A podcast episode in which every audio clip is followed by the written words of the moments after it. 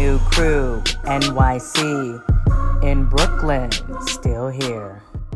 What up, what up, what up? It's your girl, Josina Anderson, host of The Crew. And today we are going to make it a New York special. You know, well, kind of New Jersey, even though the teams are in New Jersey. We're going to be talking about the Giants and the Jets with New York Post writer Brian Costello and New York Daily News writer Pat Leonard. You know, Leonard follows the Giants, Costello follows the Jets. And, you know, typically, I, what I find very interesting is that the, the Giants are the big brother in town, but that might be switching this offseason if a certain quarterback, uh, number 12, oh, yeah, he's not here yet in town, actually does make it to the greater New York area. But before we get to all of that and breaking down what's going on in free agency, a couple of my thoughts on a certain certain free agents as well. Um, I'm going to tell you where you can find the pod. Download the Audacy app on your phone. You can get it there or wherever you get your podcast. Or if you like to watch things on YouTube, go to the URL, thecrewnyc.com. Thecrewnyc.com. That URL will take you straight to our YouTube channel. Uh, but without further delay, let's go ahead and dive right in into the Giants and the Jets. It's time for a crew call.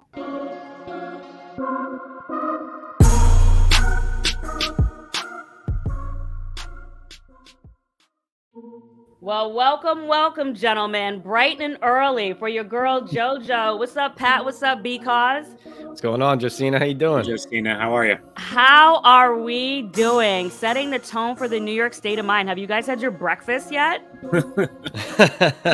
little bit, little bit. If breakfast, if breakfast includes checking Twitter and texting a few people wondering when Aaron Rodgers is coming to New York and if the Giants are actually going to sign a top receiver or just stop signing a bunch of middling ones, then yes. That's oh, no. Oh, oh no. Not the mid wide receiver. Cause he's coming out with the arrows. Yeah, yeah. Too early for that, Josina. It's and if you and Pat, if you if you if anyone answered your Aaron Rodgers text, let me know. I thought oh, yeah, I texted no, you. Yeah, I thought yeah, I texted you. Lose my number. yeah, we can get into that too. All right. Well, listen. Let's set the slate because I think you know both teams are obviously going to be talked about a lot this off season. I think what's interesting, Pat, about your Giants is that your coach Brian Daboll is coming off being the coach of the year. Obviously, got them back into playoffs since the infamous uh, boat picture down in Miami Miami with uh, Trey Songz and uh, yeah, yeah. I, I, guess I won't even name everybody on that boat because they probably don't want me to. Victor we could, but anyway. Yeah, we, could, we could do it. so you guys made it back into the postseason since then, but and and and you and you made an investment into Daniel Jones. Uh, but what I think is very interesting, uh, based on what you're talking about, is the the free agent signings have not been so splashy and because it's obviously going to be the segue into when we get into this really quickly. But Pat, I just want you to set the scene for what you feel like has been the temperature from the fan base based on, you know, the additions to the team and with the objective being to build on last year. The fan base is excited. I mean, they Joe Schoen had certain positions he wanted to target and he's hit them. You know, Bobby Okereke, the Colts linebacker they signed, Rakeem Nunez Roches at defensive line from the Buccaneers. They paid him for some depth. Um, and then at receiver, you know, Darren Waller, he's a tight end, but trading for him essentially is a wide receiver move. And then obviously good players like, you know, Parris Campbell, et cetera. And middling was a strong word, but I guess what I was getting at with that statement is when you went into this offseason as a Giants fan, they wanted that number one receiver for Daniel Jones. And that's what the Giants wanted too. But we look at the free agent market – and the NFL draft, there isn't that clear number one stud that they could just go and get. And so it looks to me like they're trying to really? do things a different. Yeah, it looks like they're trying to do things a different way. Well, they could have traded for like a Jerry Jeudy, a DeAndre Hopkins. Obviously, there's a guy who's still a free agent who you could make an argument that if he joined the Giants, he would augment them significantly, as you and I both know. And so that's still up in the air. Um, but from a standpoint of like is there a Justin Jefferson in the draft? No. Um, is there a guy who's coming off a 1500 yard season who's a free agent who the Giants just could have thrown all that money at? Because really, they paid Bobby Okereke. They overpaid him really at middle linebacker, which is not even a positional uh, that carries a ton of value. They just had a lot of need. But to answer your question, there's optimism and more optimism than there's been around here in a long time coming off of their first playoff victory since their last Super Bowl run. And so now the Giants had to make a decision. They paid Daniel Jones, and now they were supposed 40 million. to be yeah, 40, 40 million a year, year, 82 million guaranteed in the first two years. And Josina, my concern, and I think some fans' concerns, but also excitement is this was supposed to be a three-year minimum rebuild with Joe Schoen. Suddenly, they are adding 30-year-old players, guys with injury histories with some risk. Why? It's almost like they paid Daniel Jones and now they feel like we got to go for it. We got to go challenge for the NFC East. They're not locking themselves into the horrible contracts they did in the past. So there are some trap doors to get out of it, but um, it's a very interesting time because the Eagles and the Cowboys are still more talented rosters top to bottom, but the Giants are acting like they are going to go and compete with them now. Okay, but, but before I even just respond to that, and because I know your team is the Jets, but I still want you to respond to that too. Who are who are the wide receivers that you have that you added? Jamison Crowder, Jamison Crowder, Parris Campbell, Parris Campbell, um, Jeff Smith, like a depth guy, kind of special teamer from the Jets. Um, you know, they have Darren Waller, obviously they acquired, who's a tight end, but really is is kind of an interior receiver there. Mm-hmm. Um, mm-hmm. And so they and so who, who's just and who's the, who do you anticipate will be the starting wide receivers for the team at this exact moment? Yes. Um, I would think you'd have Parris Campbell, mm and Isaiah. Uh, no, Parris Campbell and Darius Slayton. Mm-hmm. Probably Jamison Crowder in the slot as we sit here at this moment. What do you think about that, Kaz? I'm available, Josina. I, I live that far from that life. No, no, no. And I'm not making a comment by laughing. I want to make yeah. that clear. I'm just, yeah. I'm just asking Brian, what do you think about that? Yeah, yeah. I mean, look, uh, Jeff Smith came from the Jets. The, if you count on Jeff Smith, you know that, that's not going to work. He's a nice special teams player. He's a fourth, fifth receiver. Uh, coaches seem to always love him. I think he's a he's a, a player that coaches like because he he does what, what's asked. He practices hard, but he's not the answer. And Jamison Crowder had some good years for the Jets. Went to Buffalo last year. Yeah, I, I I don't know what you can expect from Jamison at this point. So mm-hmm. yeah, I, I think um, I think the Giants are in an interesting position, like what Pat's talking about. They got ahead of schedule. And I covered a team like that once with, when Todd Bowles came to New York and they went 10 and 6 in 2015 and just missed the playoffs. And they did it with an aging roster. They basically patched together this aging roster to just kind of win. They just they just wanted to make the playoffs, right? And so they, they got they had Brandon Marshall, they had brought back Darrelle Revis, they brought back Antonio Cromartie, they traded for Fitz, and it almost worked, but not quite. And then they ran it back in 2016. They're like, oh well, we gotta we almost made the playoffs. So let's bring all these guys back. And it was a disaster. And then, you know, they went they went five and eleven that year in 16. And then it, it basically was like, all right, let's blow the whole thing up in 2017. And you're now you're two years in and starting over. So it's interesting when these teams get a little bit ahead of schedule, how it changes their plans. And I think the Giants are in that boat right now. Yeah, but I mean, here's the thing. Uh, you know, it's like you to Pat's point, you signed Daniel Jones. And I understand, and Pat, you and I were talking about this yesterday because I feel like you symbolically want to represent uh, the progress that he's made and also how that is in line with the coaching he received. So it's like, you mm-hmm. know, see, this is representative of what we did and our and our touch on the quarterback. But what I think is also being displayed in free agency right now is that you know, the free agents are also watching who you have. And this is not a knock on Daniel because he's made substantive progress. And kudos to his, uh, you know, representation for leaning into uh, the leverage that I feel like they had in those negotiations to a degree. But, you know, when you're talking about the free agent attraction, um, I think it's it's had an impact. And at the end of the day, you're trying to be better not only than the teams in the division, but you know the ones that make the postseason. Yeah, and that's a great point, both of you. And I, I I would say it like this, and not not to be too snide, but were the Giants? Uh, you look at their major acquisitions and moves so far. Were they a Daniel Jones contract and an inside linebacker, depth D lineman, and tight end away from the Eagles? and the Cowboys. I would argue no. and so there's still an NFL draft to go, but uh, and obviously Saquon Barkley on the tag. Is he going to be signed long term? How's that going to work out? They can also free some money here down the road by e- extending guys like Dexter Lawrence and Andrew Thomas. Those things will happen. It's just kind of a matter of when. So they Mhm. can create more space to make things work. But Josina, to your point about attracting people, first of all, they're not even the most exciting team in their own city, right? Let alone their own division.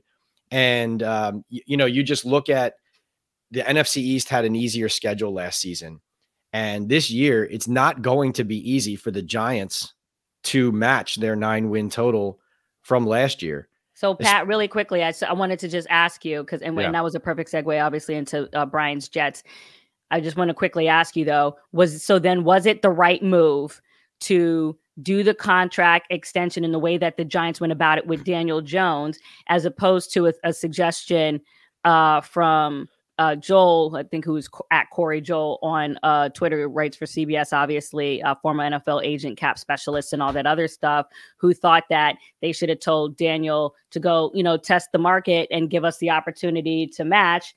And then, you know, really see what the market really was. You see what I mean? In, in that sense, and uh, and maybe try to, uh, you know, attract somebody else uh, in another way. Just to, I don't know, I don't know. I don't hate giving Jones um, a contract, and because really it turns out to be a three year at 37 and 0.5 per year. And I don't hate the deal they ended up giving him for the short term, especially because they can get out of it after two years if it doesn't Yeah, work. but the They- goal is every year to be at the best. That's that's what the tha- that's why Miami is loading up. You know, that's why the Jets are doing what they're doing. That's why the Cowboys responded by bringing in Stephon Gilmore, you know, Brandin Cooks and all the things that they feel like they need to do. And and we just had this conversation on my show when it comes to Atlanta. Don't even get me oh, started. you man, know, yeah. talking about the We- Falcons. It's just my opinion, all respect, but you know, I'm allowed to have my opinion as to what the objective is year to year. So it's like, oh, we can get out of it in three years, but are, are, are you know, I'm just, Yeah. I, i- is the idea to surf or is the idea to, you know, actually get over the wave? I'm No, I- Oh no, that's a good question. As one person said to me, like I, I a couple weeks ago, I was texting somebody about are the Dolphins seriously going back into another season with Tua as their starter? And their response to me was, "Are the Giants seriously doing that with Daniel Jones?" and I said, "Touche." Right, and you know, so I see the point.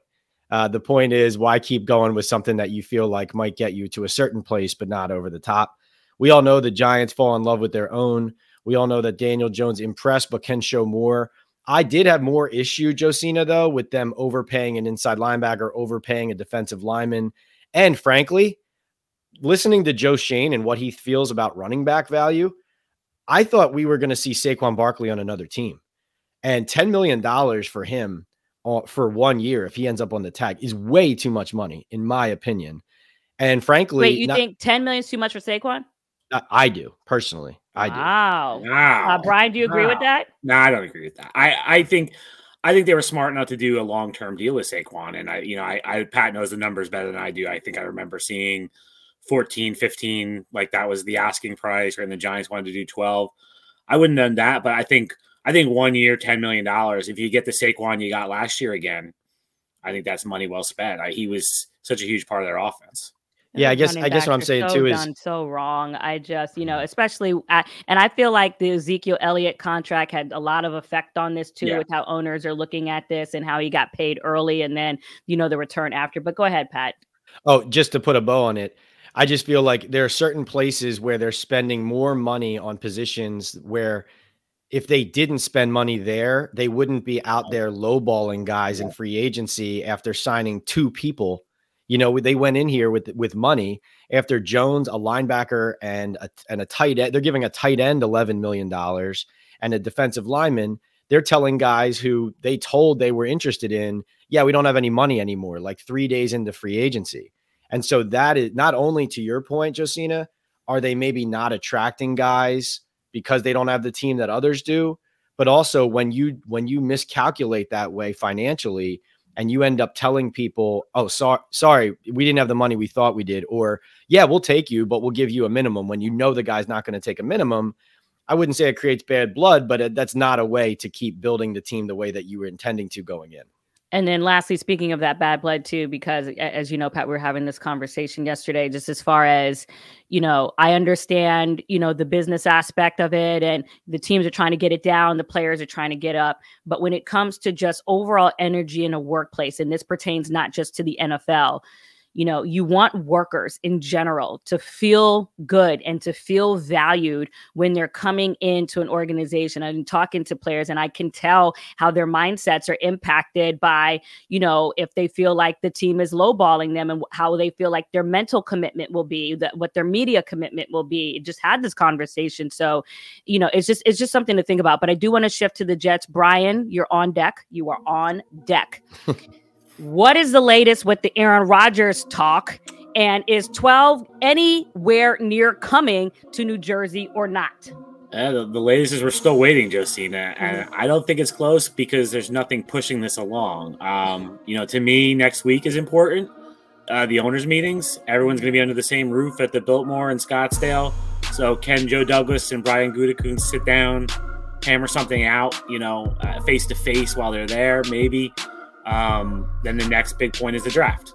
Do the Packers really want something in 2023 from the from the Jets for the draft?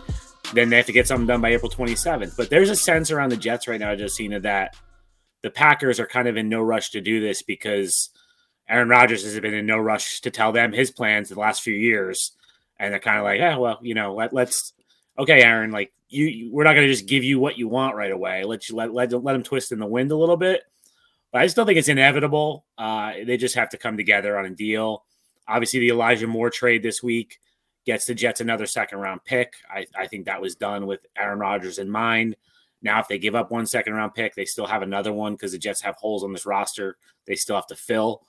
So, uh, you know, I think we're inching closer, Josina, but I, I don't get the sense that anything's coming uh, imminently. You know what happens when you cut off your nose to spite your face?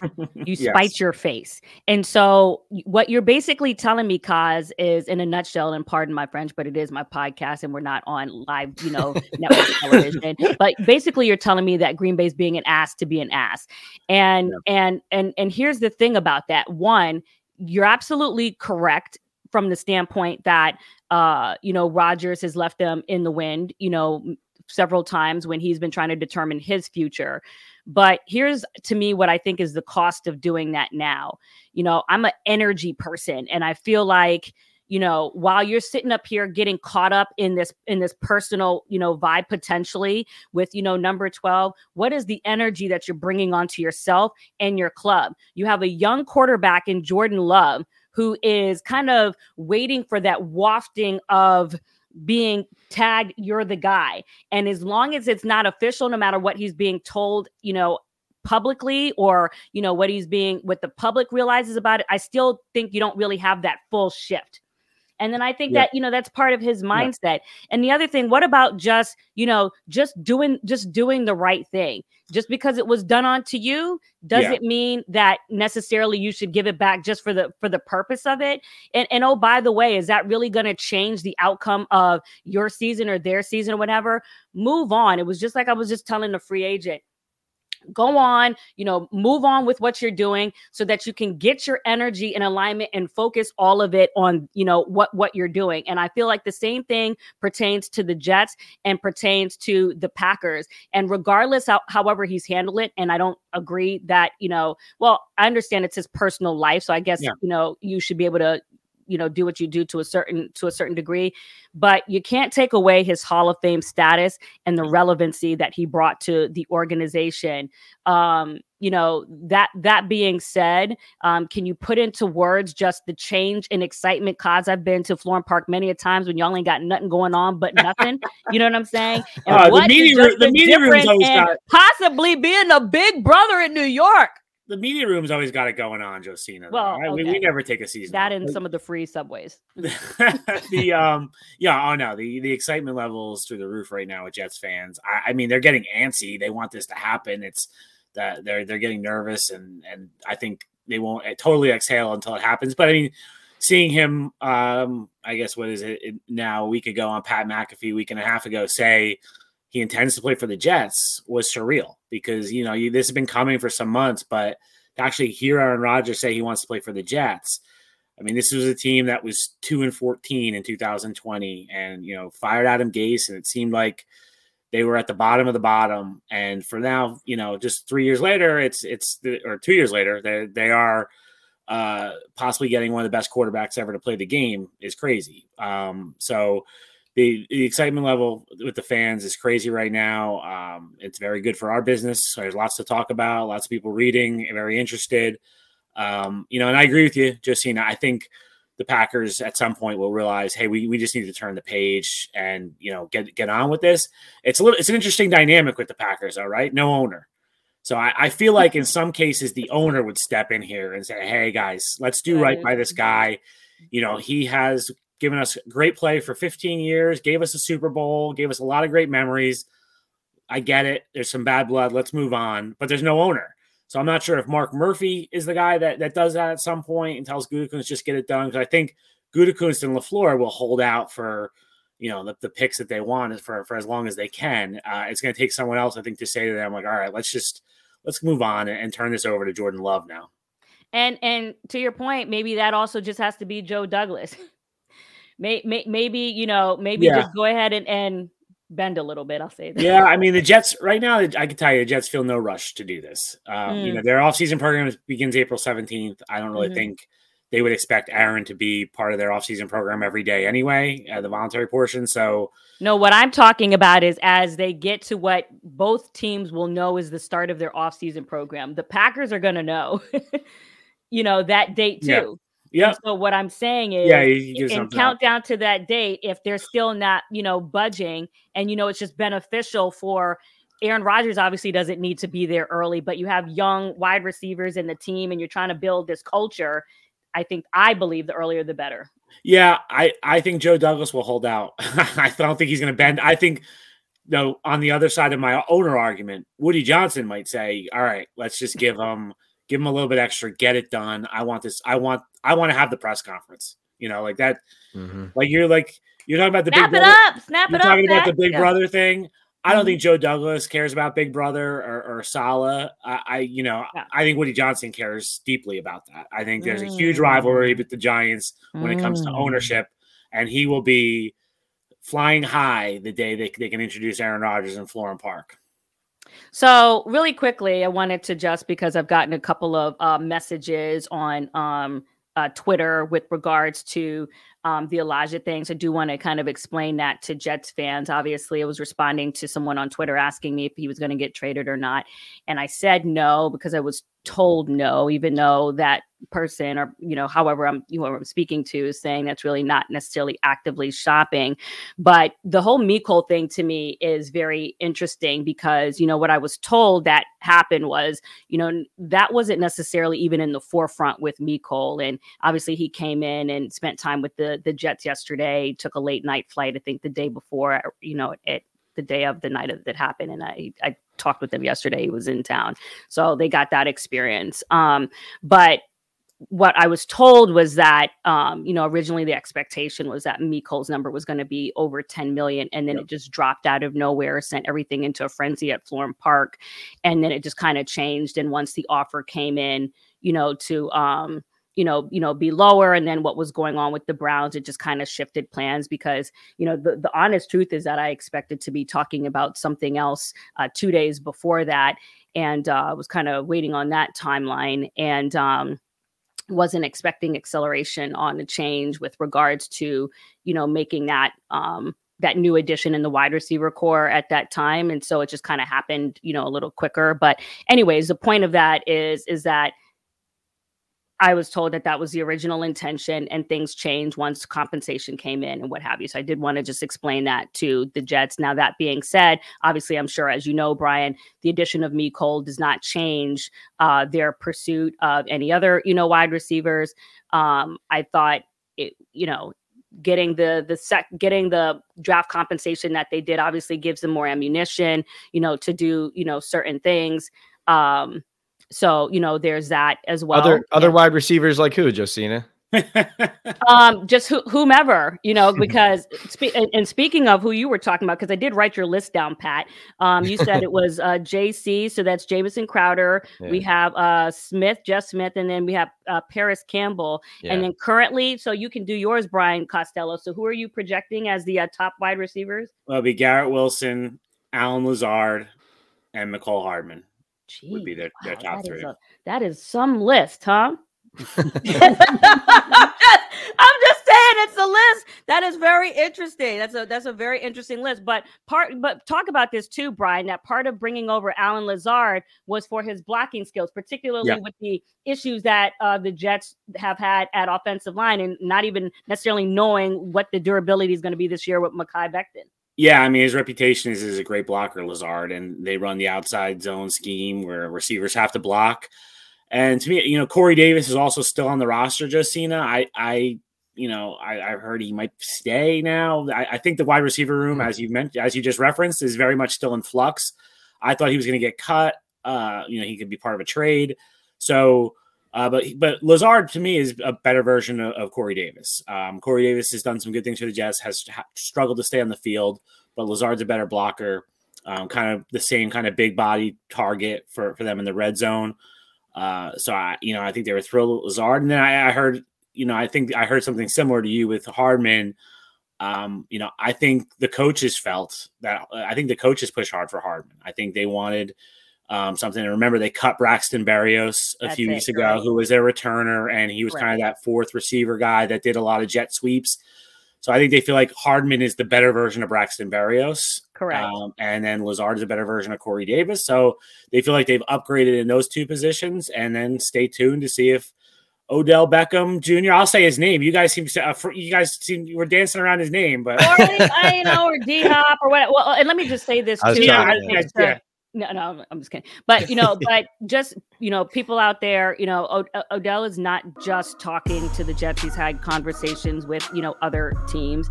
Obviously, you know, looking at the money situation, looking at you know, you know, the quarterback and and what have you. There's still you know teams trying to get in his ear with respect to um you know, with respect to, uh, you know, luring him there, what have you. Um, what's been really interesting with this free agency, guys, is just the amount of, not that I think it's been particularly different, but it's just a lot of one year deals with guys taking, mm-hmm. you know, money, a lot less money than they thought. I mean, CJ Gardner Johnson comes to mind and, and whoever else, but I don't know what you guys feel about that. But it's interesting when you go back to um, who who was the the quarterback, Sam Bradford, right? Sam Bradford was the last quarterback in that class who, you know, got those big rookie deals. And initially when they did the labor, you know, talks, the idea was that that money was going to funnel to the mid-level, you know, veterans. And yeah, and I still don't understand what these labor talks and I keep going on and on and on why they agreed to the funding rule only happening or whatever it is every four years where they have to spend that minimum 89% or whatever it is.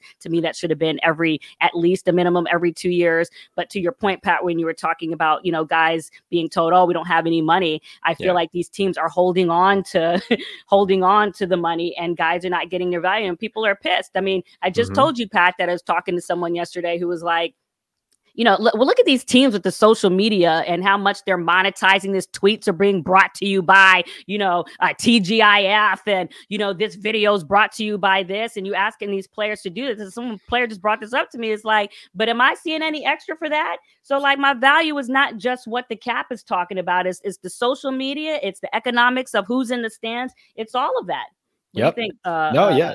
Mm-hmm. Yeah, and if you're gonna, you know, like for example, Julian Love ends up going to Seattle and the average annual value lower than what the Giants offered him, but the Giants offered him way less than he felt he was worth.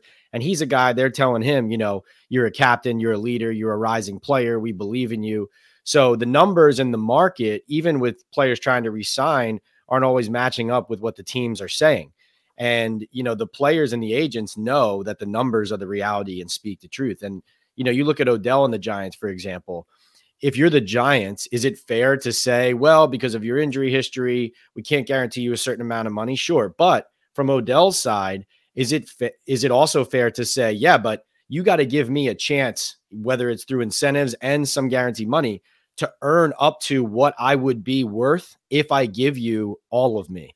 And, and I, obviously, I, I absolutely I, I, mean, I, it's not just because it's Odell. If that were me, mm-hmm. Brian, if it, you're worth as long as you've been at the, you know, post or you've been a writer, or Pat, you know, how long you've been, you know, contributing as a, a writer in the New York market, I would, I feel that for any worker. So I definitely agree with that. And then when people yeah. are talking about, you know, the injuries and oh, he has to realize he's coming off of two ACLs, absolutely, you can't take away the injury history. But at the same token, anybody can get hurt at any point. Like you could start at week one and Daniel Jones could get hurt week one. You know what I'm saying? So you we can I, I just think that using the history yeah there it, it, it's it's a it's obviously a good statistic but it's not a guarantee that anything is going to happen nor is looking at the resume of a player injury resume of a player and saying he's healthy is a good predictor to say he won't get hurt so right that's all and let's and then to your point let's face it if odell's back in a giants uniform the marketability of the franchise of the Giants is through the roof. In fact, you could make the argument that the only way they could keep up on the back pages of the tabloids if when Aaron Rodgers comes to the Jets mm-hmm. is if they got Odell. mm. Imagine, but if if Rodgers and Odell both are in green mm. come start of September, who's going to be reading me? They're all you all take the season off. Yeah. I'll be yeah, exactly. I'll just uh, do long form. You know, their feet up. Yeah, write that Jeff Smith feature. So let me so let me ask you this, Brian, with your Jets. You know, let's just play it out. Let's say that they do, you know, get uh Aaron Rodgers, and we can even stop it there if you want. You know, you can do the high, you know, kind of the you know the what, what's the word I'm trying the hypothetical, hypothetical. rather of you know Odell being there. Yeah. What would you uh, prognosticate is the outcome of the Jet season next year? Uh, you know, so they won seven games, Josina, last year without a quarterback. Basically, they did it around their quarterback play. Um, there weren't many games you could point to where you said the quarterback won them the game. So, I think they look at it and said, say, Aaron Rodgers adds, you know, four wins, uh, something like that. And the schedule is tougher this year, so it's, you know, it's never easy to project this. They they got the AFC West this year, so they're gonna have Mahomes, they're gonna have Herbert. They got the NFC East, which and Pat just laid out how great the Eagles and Cowboys are, and the and the Giants. It's so they've got some tough games. So the schedule's harder, but I still think they feel like they're 10, 11 win team with Aaron Rodgers, which is something they have not been since 2010 was the last time they, they won 11 games. So um, wow. You know, it's been a while. So they, they but I do think the expectations are going to be raised highly. And on the flip side of that, Josina, the possibility for disaster is raised very high too. Because oh, why do you say that? Well, if this this doesn't it doesn't work out. I mean, we went through this with Brett Favre in 2008, and the Jets were eight and three. They beat the Patriots and an undefeated Titans team, and everyone said, "Up, oh, here comes the Super Bowl." And I think the Giants at the time were ten and one, and mm. it hmm. was we were talking Subway Super Bowl. And in the next week, Brett Favre tore his biceps tendon, and Plaxico Burress shot himself in the leg. And then both teams just went. that that's what that was the end of the Subway Super Bowl talk. But and the and the the Jets ended up finishing nine and seven. They they they won one game the rest of the season. Eric Mangini was fired. So you know they it, they are taking a huge swing with Aaron Rodgers.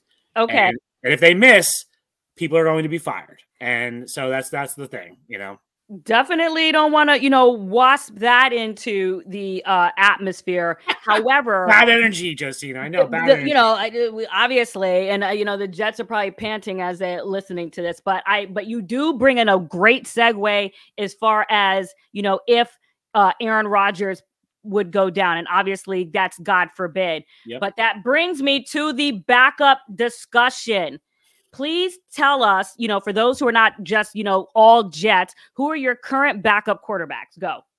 A guy by the name of Zach Wilson and Chris Streveler are the two on the roster right now. And okay, so should we name some of the uh, quarterback free agents that were available really quickly? Yeah. Okay.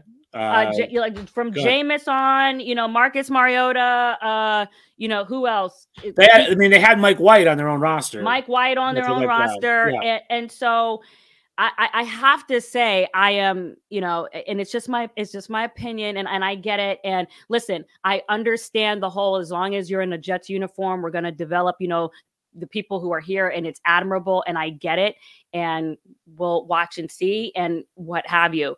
But I personally feel, and I'm allowed to have an opinion, that you have options. Let, let me let me let me back up a little bit. Brian, I just go back to that Thursday night game against the Jaguars. Yeah. That is the last image that you know I have of Zach Wilson in my head. And the last time I seen Zach, he looked like a deer in headlights. Yeah. And to me, not only is a lot of that mental, but you don't necessarily forget it. I feel like those experiences go into your body kinesthetically. So, what do I mean by that? Carson Wentz. Not saying that he is Carson Wentz, but what I'm saying is you can have those types of effects by which, when you experience adversity um, and it doesn't all go your way and you don't win off the bat or the game in the first quarter is not rolling like the way you want and you have adversity now what happens? Some of those mental you know ghosts start coming back. It's like oh no oh no you start panicking and you know the regression mentally can happen and and and b- beyond just the injury to you know potentially Aaron Rodgers that is what I'm concerned of. What I'm saying is when you think about a guy like at least Jameis or even if it were if it's to Cam Newton who just had his workout at Auburn I feel that I would rather have you know uh, people who I feel like have shown me more mental fortitude during adversity. I am, a, you know, I'm not saying this just as a former athlete, D1 Tar Heel, by the way, but that is what I look for mental fortitude and you know and being sure and not only that guys but being able to cast that to the players on the field and they feel it can you imagine if Aaron Rodgers goes down and Zach comes out there and, you know, what is Garrett feeling through his body? What is everybody? Yeah. All of that matters in those moments where you got to have it. Yeah, no, I hear you. I think the Jets are hoping that an offseason can help him clear clear his head a little bit and get rid of some of the confidence issues you saw against Jacksonville. I don't know if that will be accurate. I also think just you know they think Aaron Rodgers would be good for for Zach. They, there's a relationship there. Um, they they knew each other. I think uh, Aaron's agent recruited Zach in college and used Aaron to recruit him, and then they've developed a friendship where uh, they text back and forth. I you know I, have I've heard there's been some recent discussions between the two of them. Um, yeah, so, but, they, but Aaron can do that with Zach with Zach elsewhere. He doesn't have you don't have to be a member of the Jets to be to be big to be big brother. Right, but I think the Jets are the Jets are hoping that him being the big brother there will help Zach develop and yeah, I, the lie detector test on the Jets, they're praying that Zach Wilson doesn't have to play this year. They're hoping he can play all spring while Aaron kind of sits and watches, and he'll play all summer. You know, he's not to, Aaron's not to play preseason games. So Zach will play all the preseason games and see if they can rebuild them. There's a new offensive coordinator, too, Nathaniel Hackett. So it's sort of a change there. But, you know, I, I don't know if anyone's a Star Wars fan here, but, you know, no. I, you're not Star Wars. So, no, I'm not. so they the, they they freeze Han Solo at some point, Josina. He's frozen in carbonite like this. He's in a and he's in a wall. That's that's how I think the Jets want Zach Wilson to be frozen, frozen for a while, and not they don't have to see him on the field. And then Josina, maybe, can your tease of this podcast just be Kaz like that? Sorry to interrupt. Okay. Kaz. All right, but when Keep he's going. unfrozen, does he come back any better? Does he forget yeah, no the adversity and, that like, he experienced? You know, does does any of that go away, and does it change the better options that were potentially available at I, backup? I guess so. If you if if what are you going to do with it? You're going to make him the third string quarterback. I think then his confidence is gone forever. Like if you're telling him we don't even trust you to be the backup at this point, we drafted you number two two years ago. You know he did he he won some games. Like he, he I know he did not play well, and the Jacksonville game was a complete mess. But I've gone back and watched some of the earlier games in the year, and he looked like a different quarterback then. He wasn't great, but he wasn't like just shot like with confidence. Carson Wentz was also different before he had that he big hit across the middle. He was also different before yeah. Nick Foles comes in there. The point but, is, I'm not saying he doesn't have potential, but when things happen, you don't you don't forget. The, you know you don't forget those experiences mentally and it, and they're very hard to erase and also don't forget this point if if if Zach Wilson were to come in, you don't think he's going to feel the gravitas of the shoes that he also has to fill on yeah. on this on the biggest stage in the concrete jungle in New York too, with all the talk that's going to happen if he doesn't perform? I don't think things can get lower with Zach in terms of the fan base and the mm. media. I think that I think the end last year was the bottom. I think the New England, the comments after New England, and then what happened against Jacksonville, where he, I mean, I I have not seen a player booed that bad in a Jets uniform ever. Uh, you know, that was a rough night, uh, national TV. So to me, now when he comes back, there's going to be no expectations. There's going to be none. If he comes in the game, Jets fans are going to be hiding their eyes watching that game, right? They're, they're going to be so nervous. So if he throws like, if he completes, you know, eight of 15 and throws a touchdown, they're going to be throwing having a parade because it's like, oh my god, he didn't throw an interception, we won the game. Like, so he's going to come in with really low expectations. Which why even set yourself up for that? To you shouldn't be coach, you know, coaching a game like this. You know what I'm saying? Like, God, don't you don't want any pat jump in here. What do you think? My biggest concern with Wilson, it's not how he plays, it's who he is. And what I mean by that is like Jalen Hurts and the Eagles. Jalen Hurts was MVP caliber quarterback. A dog. But also, forget his talent for a second. Every guy in that locker room would not would take him over anyone else in the league, even a Patrick Mahomes, because of who he is as a leader, as a guy behind the scenes, all that. To me, and Kaz obviously knows this and knows this better than I do, and just hit on it. But just from my standpoint, it's eh, you got the very strong sense or truth that a lot of these guys would rather play with somebody else yeah. and would rather somebody else in the huddle looking them in the eyes with the I game on the line. And so with that, it's like, what's he sticking around for? Because you already know that about him. He's not going to change. That's what I'm saying, Brian. And I can't believe Brian is not on this training. But I don't want to hear about the so, Geno Smith example. Geno became Geno by leaving. And sometimes yeah. the best way to have a mental exorcism is by leaving the environment that caused the need for the exorcism. But the, I mean, the, the cap implications of cutting him are crazy right now. I think they'd be. I think it's a twenty million dollar cap hit, like because he he's going to cost you more by cutting him than he I'm is on the roster. So right, and no trade value that. too. And he has no trade value. So okay. so would you? Are you saying Josina just put him as a third string quarterback? Correct. And just ice him. Correct. I mean, but like he's never coming back from carbonite, that. baby. If you're, if you're talking but about not that, but that, but the the concern is this is not what is that Abbott Elementary? That this is this the concern is not the kumbaya. That's not the concern. They have to worry about the other 52 players and their own longevity. That is not the concern. You to to me, it's there. It was especially with Cam Newton out there. Uh, I would have I would have been on the Jameis train I, I seen how Jameis was in the first in the first games with uh, Sean Payton before he uh, injured his uh, AC. I think they were five and two or seven and two or whatever it was. So I know when he feels confident, he feels like he, you know, you know, whatever how he goes out there. I would I would gather that Garrett, Allen Lazard, and Mecole would feel more comfortable with that. If, if got, I mean, what if that happens week two? I mean, yeah, you're well, not going to hear done. the end of it in New York. Or they or they have to try, try to trade for somebody or or sign someone on the street then. But yeah, I mean, like a Joe Flacco type, which they've done the last few years. Like it's yeah, they're they're rolling the dice, but don't don't underestimate this this this is still the regime that took him, right? So just totally saying he's done. We're not like that now. Joe Douglas has to admit he screwed up the number two pick, which I think is pretty clear already. He he has, but you're now there's a question about Mekhi Becton, who was his first first round pick, right? Hasn't played the last two years. His second round pick that year was Denzel Mims, has not scored a touchdown yet. Now you go to the next year, Zach Wilson, number two, can't you know he can't play. Alijah Vera-Tucker looks like a player. They just traded Elijah Moore. All right. So that's that's your first and second round picks in 2020, 2021. You had five, you had five of them. And yeah, you are looking at you're looking yeah, at you one who you're like that guy's a player. That guy for sure is a player. Mm-hmm. So I think, and that scrutiny, like he drafted two rookies of the year last year, so he gets that. He gets credit for that. But I think I think it's tough for these GMs to admit when they're wrong, and just casting Zach Wilson off into the night would be that admission. And you know what's worse than that, Brian? Lengthening the time of being wrong. That's that's well, worse. Like, they didn't stick with him as a starter. Like they're they are going out and getting Aaron Rodgers. I think if you yeah, if they were like, oh, we're gonna run run it back with Zach this year, then you're right. But they, no, you know, Aaron Rodgers. I mean, if if if if if he goes and hurt, what was the uh, injury that Aaron Rodgers had when he what was it broke the collarbone or whatever? Yeah. I mean, oh, yeah. Von well, Miller can come up.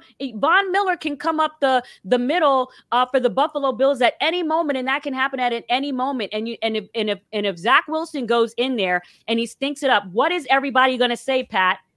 You you should have known. That's what they're going to say. You should have known.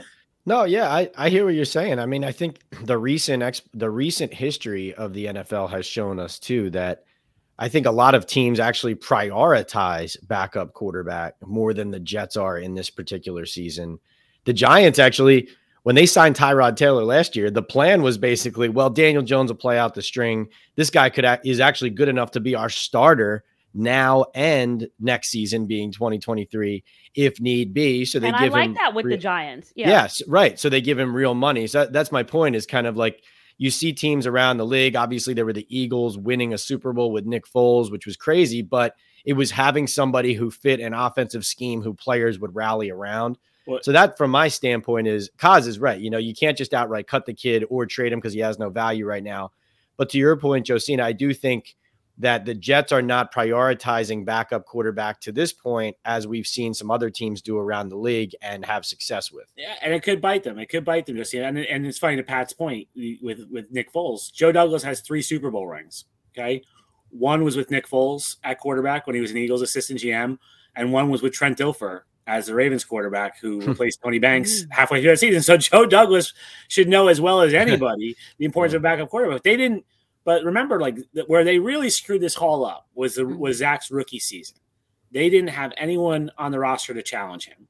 He went in, he was the starting quarterback from the minute they drafted him. They didn't even have like the phony competition in the summer. It, we, it was amazing. We never even asked is Zach Wilson the starting quarterback because it was just assumed. So they they didn't do it that year, and they, I think now they realize they screwed it up. So in hindsight, they could realize they, they they screw this up if they have to play. But it reminds me too, Josina. Can I swear on here, Josina? Yeah, please. I think this was a Kevin Clark story. He talked. He uh, I can't. I can't remember. Oh, no, Ron Jaworski. This is Ron Jaworski had this story. He he went to a Colts practice when Mhm. Peyton Manning was the Colts quarterback, and he you know he I think he was doing Monday Night Football. And he watched the practice, and he noticed Peyton took every single snap in the whole practice, and the backup quarterback did nothing. So he said to Tom Moore, you know, the old offensive coordinator for the Colts, said, "Tom, why, why, you know, why don't you give the backup quarterback any snaps?" And Tom Moore looked at him and said, "If Peyton gets hurt, we're fucked. We don't practice fucked." and that's how he stuck with me. I get it. There's better backup quarterbacks, but they're backup quarterbacks for a reason too. You're probably not going to win a whole lot of games with a backup quarterback. Nah, I'm sorry. I seen the way Gardner Minshew went into uh Well, you know great. Yeah, uh, yeah. Dallas and and and stepped in for for Jalen. I've seen that. I've seen Jameis. I've seen you know uh Cam Newton. I feel like there were guys out there. Uh, uh, you know, I'm sorry, and and and you know, I love covering the Jets and and have great respect for everybody in there. But this, I just I do not agree. I'm sorry. Well, one thing I would say too is, and one of you hit on this a little bit earlier, is when you set expectations high, like the Giants getting ahead of schedule, as you said, Kaz, or the Jets getting Aaron Rodgers and it's time to go. If it falls through and people's jobs are on the line, the people who usually face the most pressure then are the head coaches because the GM say, well, we got the team together and we gave you all this, you know, and if you're a head coach like Robert Saleh or Brian Daboll, if your team looks like one thing, but the expectations are you should be another, so you're then maybe the one fighting hardest for. Could we make sure we have some more insurance at backup quarterback, or could we make sure that our owner and general manager know that I'm working with this, but not with this? Because, like with the Giants, for example, they just went through a run of firing coaches every two years Mhm. and there was blame to go around not Mhm. it's not like the head coaches did nothing to deserve it but you find that usually these accelerated expectations when there are gaps that prevent you from reaching them it's not always accountability spread out across the board. So if i'm a head coach if i'm robert saleh i want a better backup quarterback. If i'm brian daboll I want the Giants to understand we are this, but not that. And so that's that's kind of as my as I listen to this conversation, that's where my mind goes. I just feel like when you brought up the example of Joe Douglas's resume, the difference, cause for me, is that he was not the general manager, and it's a lot harder to admit your mistake once you're in the big chair. But you know, listen, when when all of us in whatever jobs we have, we're never not expected to not make mistakes. What we are expected to do is to own up to them and not to let it drag. And if you know that your ass is out, and right now I feel like the Jets' ass is out at backup quarterback. Why are you waiting to address it when you already know what the uh the, the media jargon is going to be if he goes in there and has diarrhea on the field? Well, like wait. why why why why are you waiting? Go ahead, cover your ass now. Jos- Josina and Kaz, if you're going to get a backup then for Aaron Rodgers, are you letting him help you pick him? or how's that working out? Right? Is he on, Do we know is he on the Aaron list? Rodgers' favorite backup quarterback has been? Does he have a guy?